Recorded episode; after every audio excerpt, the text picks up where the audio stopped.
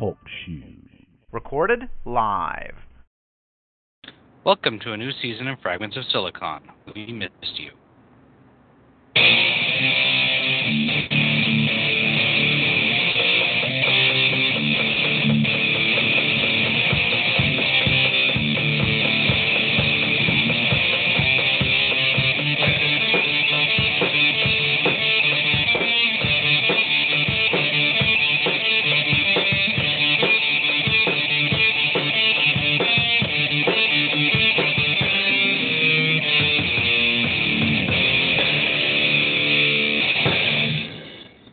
Indeed. It is a new season of uh, Fragments of Silicon. Although this isn't our first show of the season, we typically start out with reviews uh, these days. And indeed, Well, it's the be- first, So it's many the first interview reviews. show. yeah, I'm like yeah, and this is our first uh, interview of the season. It's still not our first main show of the season, but um, let's not dice hairs here. Anyway, um, uh, today, uh, today we have um, one Paul Brighton of DDD Wars. Hi, how you doing? Fine. Uh, how are you? Yeah, very good, thank you. Having a good day. Uh, that- that's always good to hear. That was good to hear. Right. Um, since this is uh, you know this is our Euro show, we just get right into it. Uh, and we'd like to start by learning a bit about our guest and you know um, what what got you interested in video games uh, initially. Well, so uh, you know, I've I've been uh, interested in games ever since I was very young. Uh, I started with a Sinclair Spectrum uh, at a very young age, and um, you know, it's- it's just something that I've been very very grateful to have. You know, computers around me for the majority of my life. So it's just something I grew up with, really, and it's something that's always been present in my life, really. And uh, what kind of games did you play on the ZX Spectrum? Mostly bad ones, I think. like looking back on them, and you know they're they're not great. But you know, I did, there was it was that time period where there was this uh, big explosion of uh, what they called bedroom programming Mhm. back in the day. Like, lots of little cottage industries standing up, so there was a lot of weird games, which you know, by by all intents and purposes, were pretty bad. But you know, they had charm yeah. and it was just of the time, I suppose, as well. Yeah, uh, I gotta admit, it, it, you know, the European computer scene isn't my forte, but I've learned quite a bit about it in recent times. Now it's like, Mhm. especially since like they're doing documentaries about uh, that scene now, like uh, like from bedrooms to billions, I believe it's called. hmm Yeah, Yeah, it was a really interesting time in uh, sort of game history, I guess, really. yeah, and you know, our audience probably uh, really wouldn't know that scene, but um, Europe and the UK specifically, they really didn't get into consoles until much later. Uh, the 80s, that's the time of the microcomputer. Yep, absolutely. Yeah, that, that's the t- that's the, the homegrown stuff like the ZX Spectrum, the BBC Micro, although that was more for business. Uh, you know, it was like uh, the Acorn, Electron, and other things. You know, Mhm. like and on and on it goes. And the and the import of the C64. Like, can't overstate. Yeah, totally. So, um, then, um, when did you first get into developing video games? Um, so I'd always been interested in, uh, excuse me, interested in coding, but um, I'd never really managed to sort of uh, build out of it. You know, like I never really managed to get started with it. I used to, because back in the old days uh, with the Spectrum and what have you, we used used to buy like you know a Spectrum magazine, and in the back there'd be a big long load of basic uh, code, uh, which you could like type in yourself to make like a really basic game, and it's just like rote uh, copying all the code from like the, the the the back of the magazine, as I say, like just like inputting it straight into it and then running it, and like you know you you there was no real way to save that code, so like you did it once and like then you just couldn't turn it off, otherwise all the data was then lost. Uh, but that's when I got like started, but I never really did anything with it, and that was uh, the end of it for a lot of years. And then when I was in college, they tried teaching us Pascal, which I hate as a language. But um, about uh, five years ago, I decided that yeah, I really want to make a concerted effort to learn how to code, and um, the best way to learn, I felt, uh, for me, was to learn by doing, and like the obvious thing seemed to be like learn uh, game development uh, with, to progress in learning code, and it sort of grew from there really. Yeah. Don't. Uh, I'm like, I, I, I'm thinking about it, and I'm like, I'm not sure how widely used Pascal is in the games industry. It's more like Uh, I, C plus plus and all, all that kind of thing. yeah, like uh, Pascal, the language, and in my own personal opinion, I was never subjected to Pascal. I was subjected to COBOL, but ah yes, which I hate with a fiery passion. But uh, that's another story for another day. So yeah. I suppose the question here is, uh, like, are you a full game maker, or is this something you do on the side? Uh, I am full time. Okay. And uh, well, when did you first uh, make a go of it professionally? Uh, so I started about a year ago. Um, I decided that I had a little bit of capital behind myself, um, and I was just like, uh, you know, I'm going to make a go of it. If it, if it works out, it works out. If it doesn't, it doesn't. You know, um, I was in a pretty uh, soul destroying job at the time, and it just seemed like it was the time to get out. And um, you know, I just thought, eh, you know, like, yeah, and this was about the time because my timing was impeccable that everyone was talking about like the indie apocalypse. I don't know if you remember that at all. Oh yeah, yeah, yeah. I, I've heard of it. I've heard of it. I don't necessarily believe in it, but I know what it is. Yeah, yeah. So like, uh, so I was like, well, you know, this seems like the perfect time to destroy my entire. but you know, it, it's it's it's been going fine, and you know, we're not all the way there yet. But uh, it's it's going to be an incremental thing, I think. Anyway. Hmm. Well, I mean, uh, I suppose it helps to have a chipper attitude. Like, you know, it's a, I, you know, I, how you feel is entirely, it's it's entirely based on yourself. You know, you're the only one who controls you, how you feel. So you know, you could either you know wallow in despair over it, or you can just you know make the best of what you're doing. That's not to say that I'm having a bad time. That's not true at all. I'm just aware of the reality, shall we say? Right, and I like I get where the and that's kind of the sentiment that's you know fueling the indie apocalypse idea because well, well, okay. So for those who don't know, the indie apocalypse is the is the um, idea that the independent market is on the verge of collapse, and um, the idea is uh, because there are basically too many games out there. There, you know, you know it's like there you know there are so many um, independent games and what have you that it's just all going to collapse um, up in upon itself because nothing can get um, uh, uh, any traction. Yeah, I don't know if I buy that. The market for indie stuff is enough smaller that I think the calculation doesn't quite work out. Yeah, I'm like, uh, yeah, it's like I don't agree that either due to a number of factors. But I'm like, I see where it's coming from. Uh, it's more a question of visibility and discoverability, which have always been problems in the indie scene. And yeah, it's not like yeah, the, it's- it's not like an issue with AAA where they theoretically want like every human being in the universe to own a copy of one of their games. right.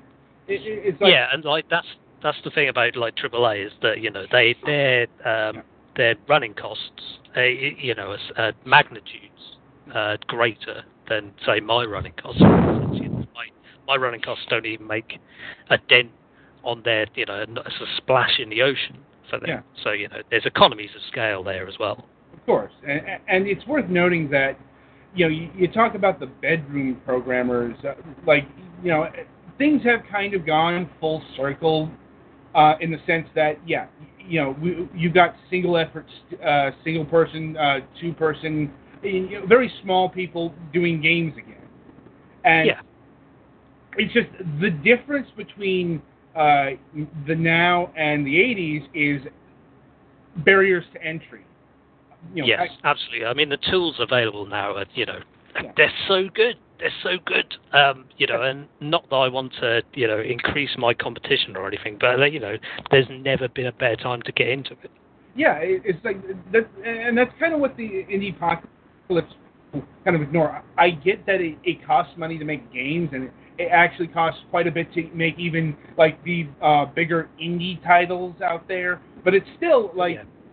you know, you've got all sorts of free engines now, and you you've got all sorts of middleware programs, and it, it's just like you probably don't even know how need to know how to code to make a game.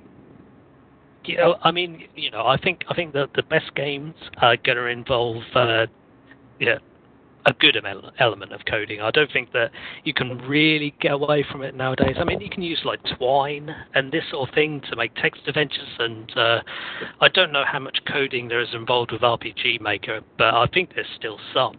Oh, Um, yeah, it's like not I think, I'm not saying you're Sorry, going to be free of code, but I'm I'm also saying, uh, you know, the, the requisites for coding are a lot less than they are back. yes.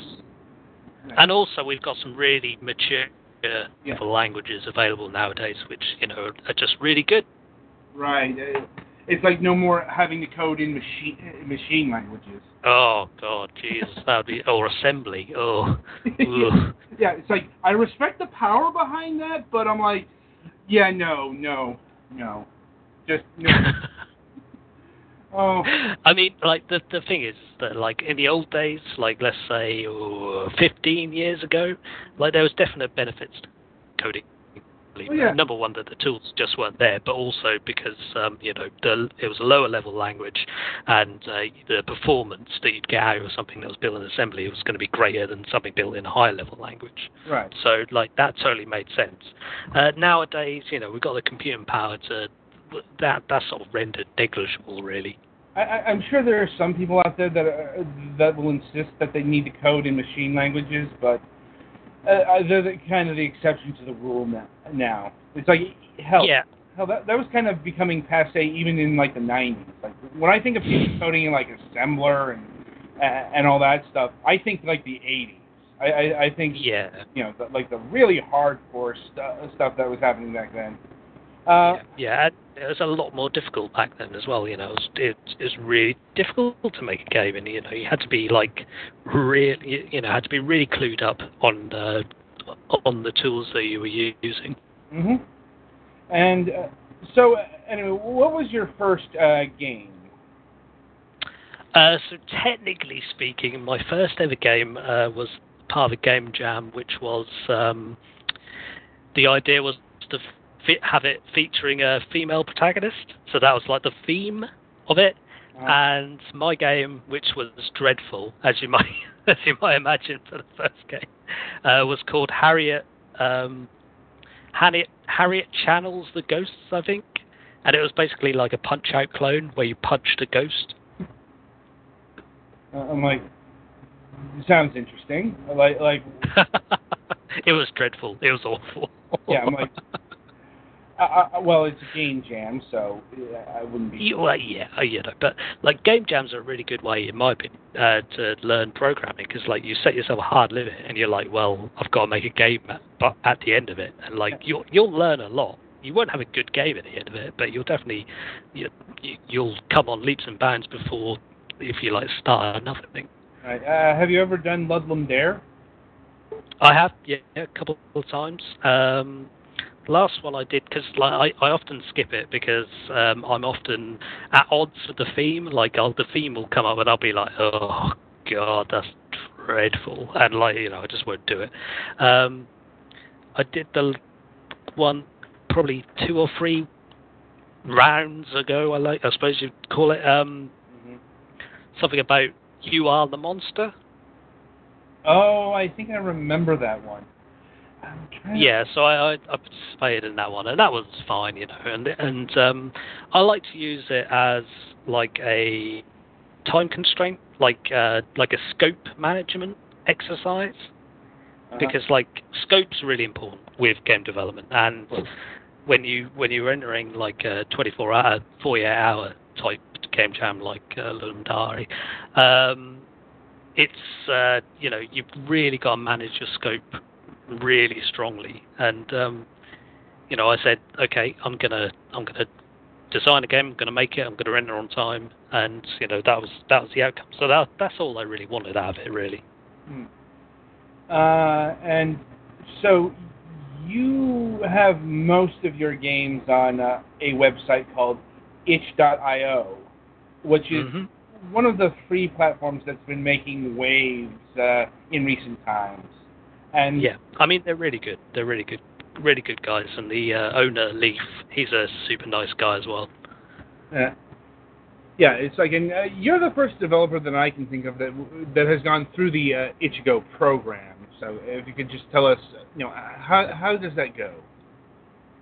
Um, so I believe anyone anyone can post on it. Anyone can um, sell games on it. There's no barrier to entry. You know, it's just completely open doors. Um, I started with them a few years ago, I think, uh, and at the time they were really good because they didn't um, they didn't take any commission. Uh, not that I'm saying that they shouldn't, because they now do, uh, but just at the time, you know, that was like um, really good for um, driving interest in the platform, I suppose. Um, and I think you can still not give them any commission uh, if you put your sayings right, but they, um, but you know, because you know I want to support that platform.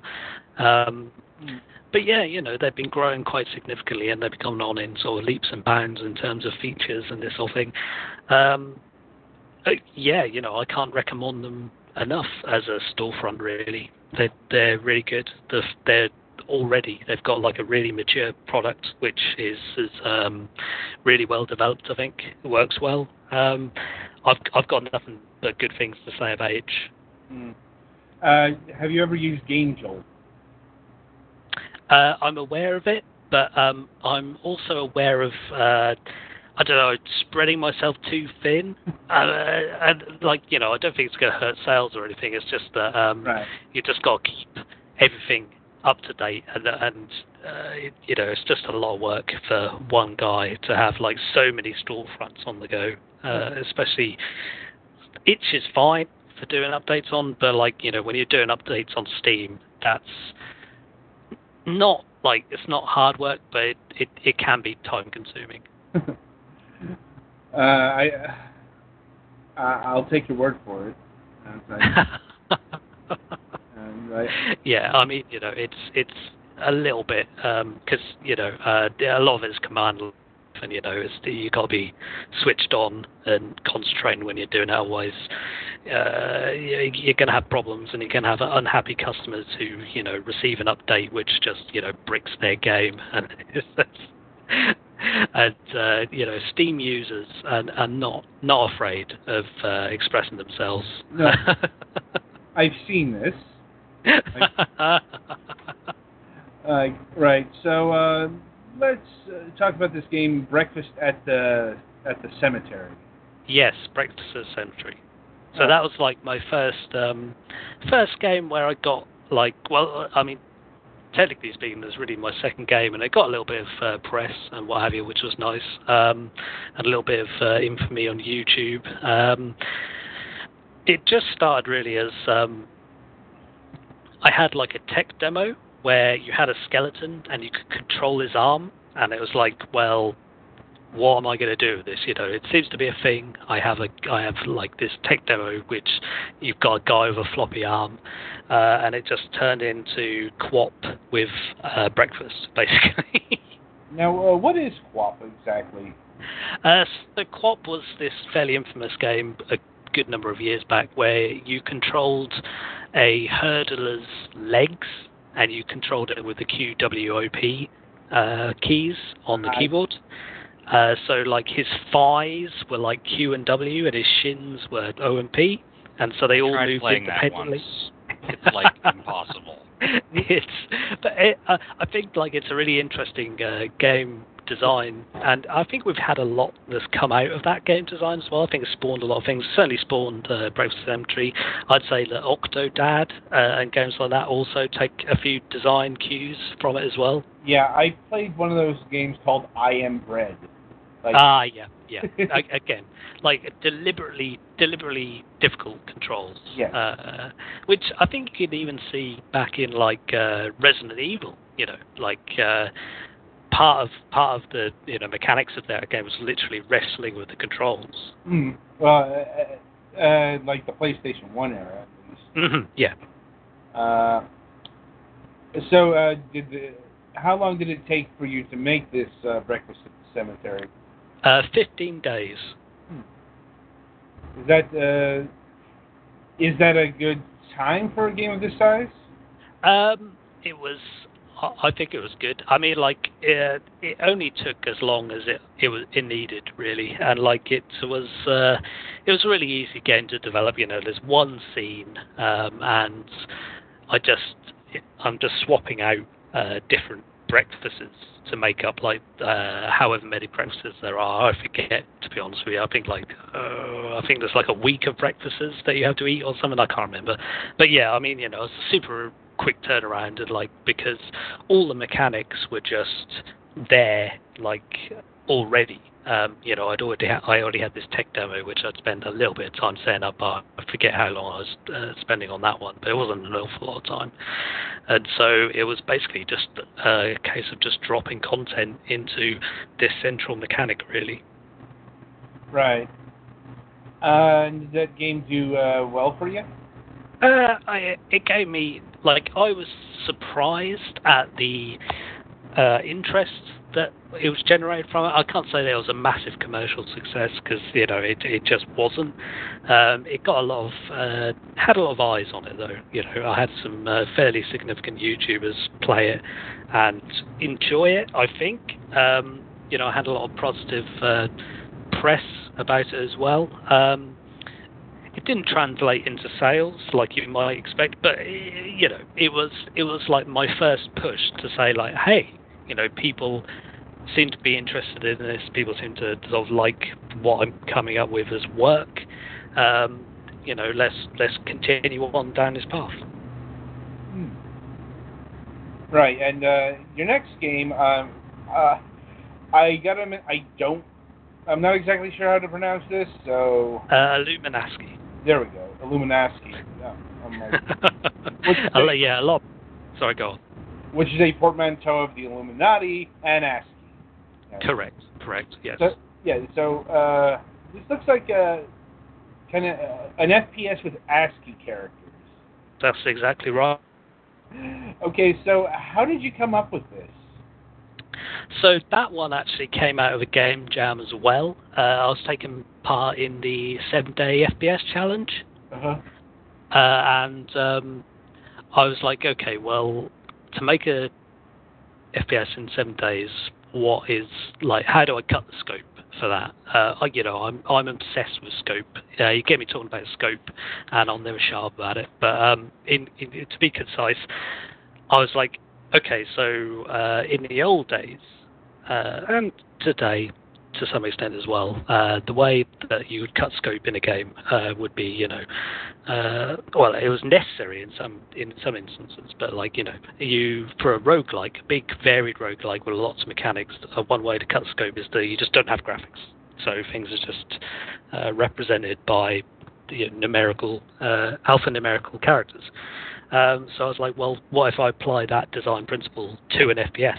Um, and it just sort of, and, you know, I'm a big NetHack, uh, Dungeon Crawl, Stone Soup, you know, these sort of thing games. I'm a big fan of those types of games as well. So um, th- th- that was that was the design philosophy they grew out of, basically.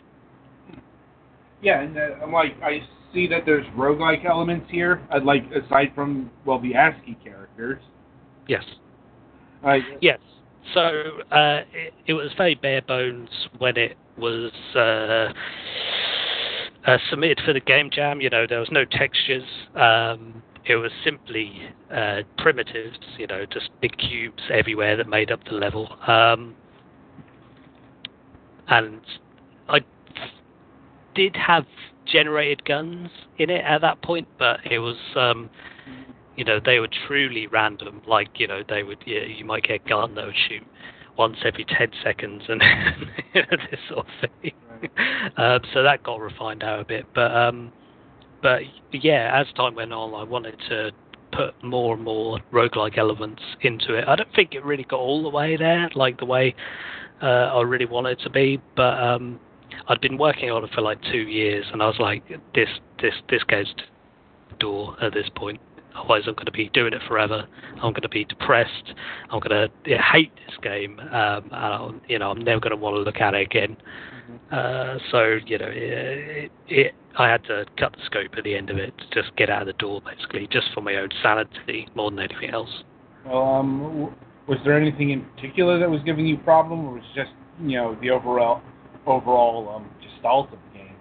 It was it was just uh, you know it was early on in my development career, I suppose, if you want to give it an overly grandiose title, and um, I, as I said, I've been working on it for two years, and I was spending like I was I was in full time employment at that point, so I'd go to work, I'd work for eight hours, then I'd come home, and I'd do like you know up to another eight hours on Illuminati, and then I'd go to sleep, and then you know the cycle would repeat, and it was just that constantly over and over and over just to make some kind of progress with it you know because like if if I was only working on it on the weekends you know um it would have never come out. Um so yeah it was just like this awful grind that I was putting myself through just to try and finish the damn thing.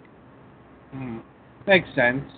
And speaking about that um were there any features that you uh, didn't implement in this game that you wish that you had um, not so much features, but I think I would have liked to uh, made uh, it more deep. You know, like more interactable stuff, more. Um, mm-hmm.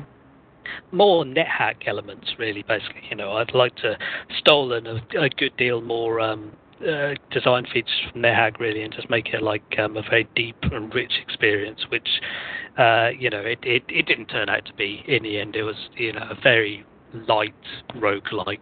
Um, but um, I think you know uh, at the time I probably couldn't have done anything differently because uh, that was just sort of the the way my life was at that point. So you know I don't regret that time. Know I don't I don't think it's a bad game. I think like if I made it today, it would be completely different. Like you know I think it'd be unrecognizable. Uh, but uh, it, it is what it is, you know. And uh, one of my one of my big uh, things in sort of game dev is I've always wanted to be like, you know, here's the game. I'm, I'm going to put it out there. It's going to stand or it's going to fall on its own merits, and you know that's that that it is what it is, you know, uh, and people will either like it or they won't like it. You know, uh, I can't control how other people feel about my games really, and and you know, there's always going to be positivity and negativity. I have to say, like uh, overall, it's been probably the most positive experience of my life. So, you know, no complaints from here really. Okay, and uh, so how did where does the Illuminati aspect come into play here? so um, I was searching for a theme of the game, and um, I'd been struggling a little bit with uh,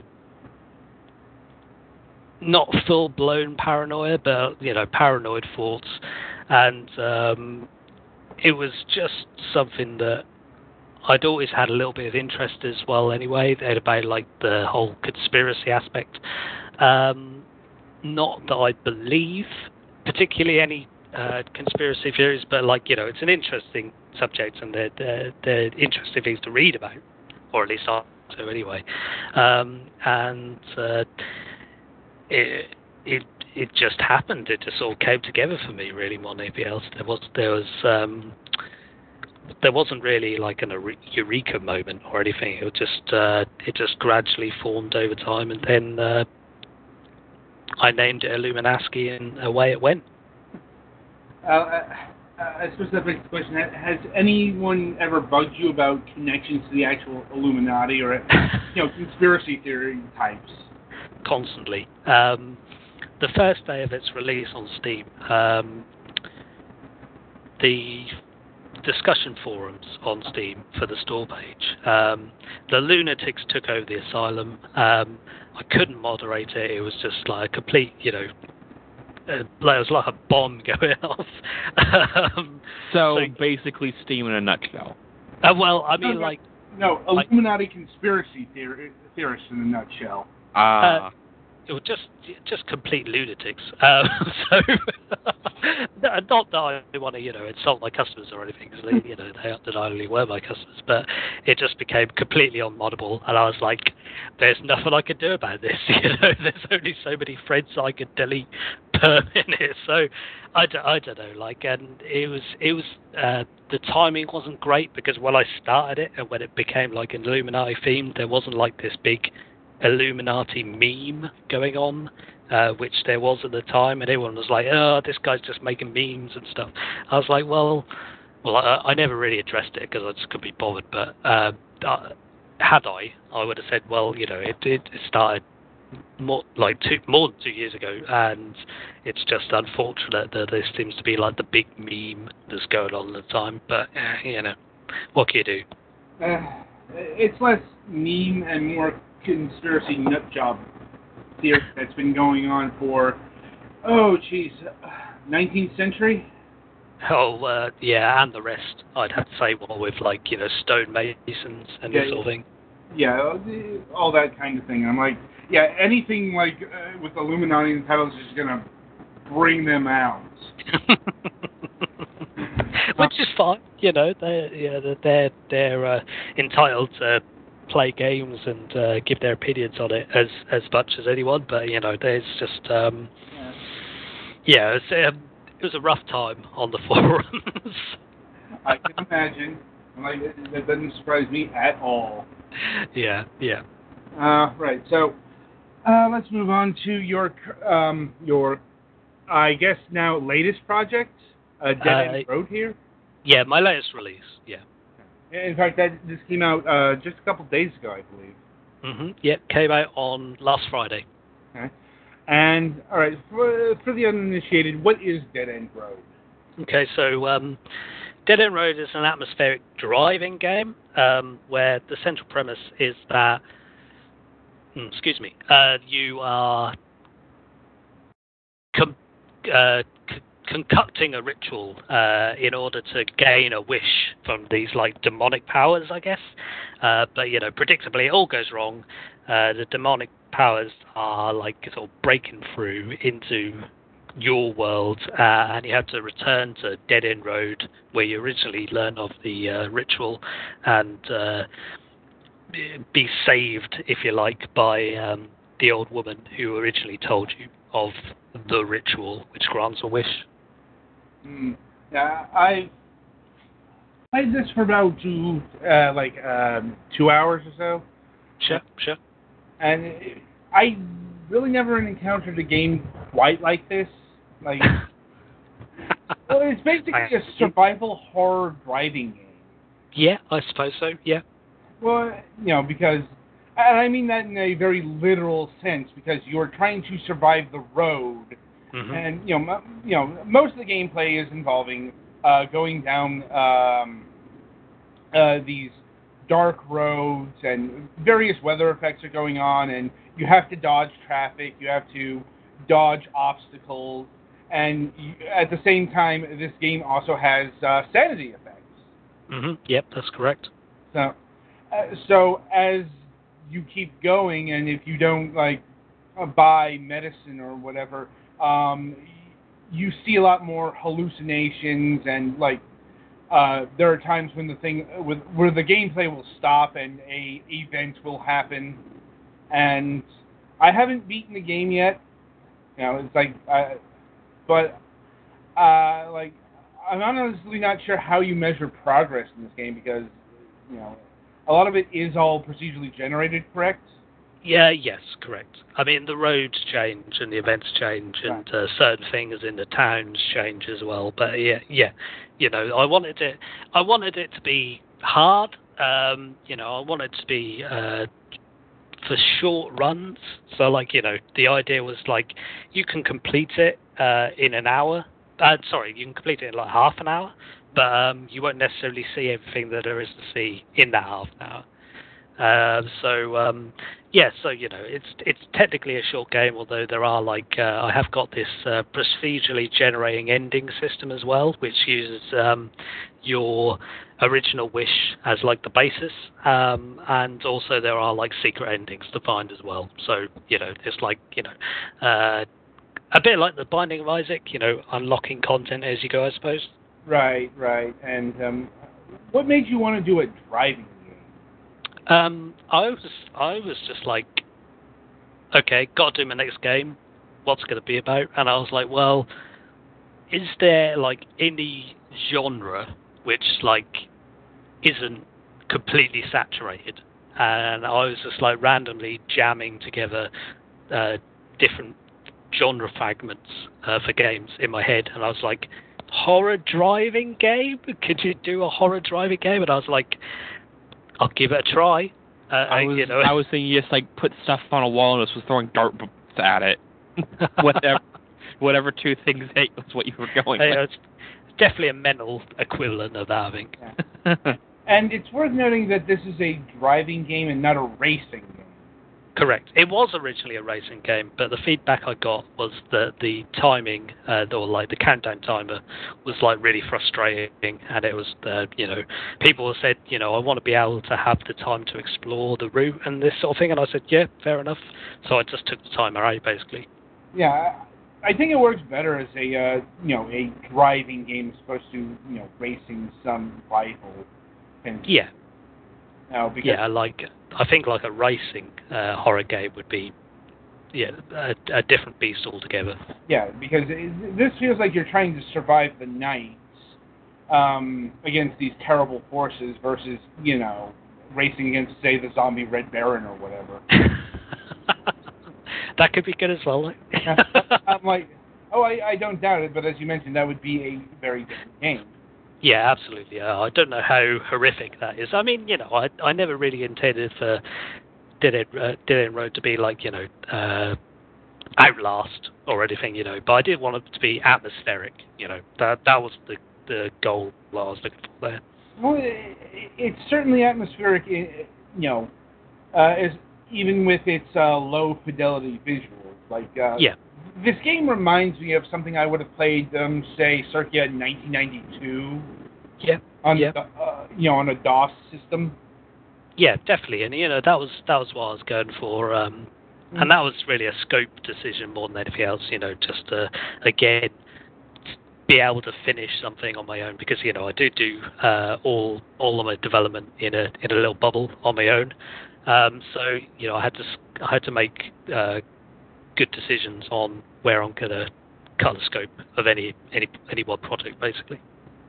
Right, and um, well, it's like when done right, this can actually work really well. Work really well with uh, horror games because everything's abstracted. Yeah, yeah, and that, you know that helps with because I always said, uh, well, not said, but thought that uh, you know the best part of any game, any game at all, always happens in the user's mind anyway. Um, because it's always interesting to see uh, people's interpretations of things. And one of my big goals as a developer is to enable people to be able to interpret things and not just like lay everything out on the table and go, this is exactly what's going on. This is exactly the role which you're playing, and you know, there's no, uh, there's no room for like imagination, if you like. So you know, I'm always trying to give people space to breathe in terms of uh, what they want to interpret the game as. Right. And uh, was there any particular reason you went for uh, procedural generation versus like uh, building levels? Um, I thought that if I wanted people to run through the game more than once, then I was going to have to have some sort of element of variation that was going on with it. And I think, like, um, you know, uh, I didn't want people to be going through the game using roads memorization. So the obvious way was to change the roads in between levels. Uh, not at random, but, you know, to. Um, to just change up every every drive, and and that extends to the events which occur on the road as well. Hmm. Makes sense. Makes sense. And uh, how long did you uh, spend uh, working on this? Uh, so originally, I it was in development for four months, I think, um, and I released in January on itch, um, and then I took a couple of weeks off, and I also did a games expo uh, in March of this year, um, which I brought it along to, and then I decided that I was going to put a little bit more uh, time into the development uh, because at that point it had then been greenlit on Steam. Um, so I was like, I'm going to take a bit more time to develop it. So I basically, from April to up to the release, uh, I was putting more development time into it basically. So that's like nearly, nearly nine months, I guess now. Hmm. Like, uh, and what did you do to improve uh, the Steam version? So, I mean, and the, the itch version is the same as the Steam version. So, Right. you know, all the, all the previous itch customers have got the exact same updates that Steam has had. But um, it was content and um, a lot of bug fixes. uh, and um, just like gameplay tweaks and polish, really, more than anything else. Hmm. And uh, well, this game went through uh, Steam Greenlight. Uh, can you illuminate us on the on how that process works?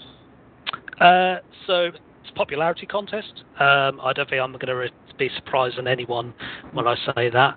Um, but it's also, uh, it's, I think it's purposely, uh, not unfairly, but I think it's purposely obfuscated by Valve as well. Um, I don't think anyone really understands how Val- uh, how the greenlight process works. Um, I think it's just a point of like if a game has got like a massive buzz around it and you know you're getting thousands of hits every day for it, then you know Valve click the big uh, green green green light button to like to say yes, okay, you're in. If you don't have that massive buzz, then I think it's like. Uh, and this is just purely speculation, uh, my point, because I have to say I genuinely don't know. Um, is that you know it, it stays on there for a period, and then if a Valve employee sees it one day and thinks, yeah, that seems all right, then they say yes, it's greenlit, uh, because there doesn't seem to be any particular um, uh, what would you call it, uh, a relationship between the number of votes you get and whether you get greenlit or not. But as I say, that's like purely speculation. I genuinely don't know. Yeah, I, I think at this point it's just a rubber stamp because uh, you know the, the green light process is very easy from what I understand these days. You know, or it certainly would explain how a lot of stuff ends up onto the Steam store. Uh, you know, these days. Yeah, I don't know. I mean, like, the, I I have to admit, there's been a lot of stuff on Steam that I I look at and I think, "Oh, who voted for this? Uh, but uh, at the same time, look at some of my work and say that. So uh, I genuinely don't know. I think there's a lot of people out there, and I think that um, the problem with green light, really, more over than anything else, is just that um, a lot of the time it's just like you have to infer a lot, you have to assume a lot about the game, and a lot of people's assumptions probably uh, don't meet up to the actual product. Right. So like they're imagining a much better product in their head. Um, but I, you know, I, I, I would have to say that I know as much about it as you, frankly. In, in, indeed. Uh, I'm like, and uh, so did the game command any visibility on Steam when it got released uh, a couple days ago? yeah, yeah, I, you know, I got a good amount of hits. Uh, it's been doing all right. Unfortunately, I was uh, pushed out of the popular new releases at the weekend by um, hmm oh, what the uh, I forget what it's called, some sort of uh, utility thing which took up like somehow it took up like six slots Oh, on the yeah. popular I remember. and like so that that actually knocked me out of the uh, popular new releases which I was in. Um, so that has reduced visibility a little bit, but uh, you know, you know these these things are what they are, um, and um, this was always like the second bite of the cherry, if you like, for me anyway, because as I say, it was released in January originally anyway. Um, so it's not a new game by any state of the imagination, but yeah, yeah, you know, it's been it's been fine. I would have liked to stayed in the popular new releases because that does drive drive sales, obviously, but um, just one of those things, unfortunately. uh, believe me, I, I, I've heard the story before. You know, it's like people getting knocked out uh, of the popular new releases are not even making that. Mm. You know, so, you know, it, yeah, it is what it is until Valve actually, you know, designs a UI that allows for more games, I suppose. Yeah, I you know, and I think there's you know Or there's, there's separate always- out utilities. That would be another good thing. Yeah. Well, I mean, you know, I, how many people want to see these utilities in their front page of Steam? I don't know. Um, but you know, uh, not that I want to bite the hand that feeds feeds, obviously, um, because you know they are my main source of income. So you know, I don't want to be too heavily critical of Valve. You know, they're uh, they did, in fairness, single-handedly save PC gaming to a, a large degree. So. Uh, you know, it is what it is at the end. It's a cost of doing business, is the way. All right, and uh, so we're getting low on time here, so just a couple more questions. Uh, indeed, uh, can you tell us anything about your next project? Sure, yeah. So um, I have actually got the new game basically ready to go. Um, it's a card-based life sim. Uh, so basically, it's called uh, Carpe Diem, and um, it's basically I generate you a character uh, at the start of the game, and you play out that character's uh, life uh, via the medium of a card game and I'm doing a lot of generational events uh, in that character's life, which has um, you know positive and negative effects on this big old long list of stats that I've given the player. Uh, and the the goal of the game effectively is um, to reach the top of the hierarchy of needs, which I've based on Maslow's Oh. hierarchy of needs, I think. Yes. Um, so uh, yeah, so again, it's another game where I'm using a lot of procedural generation.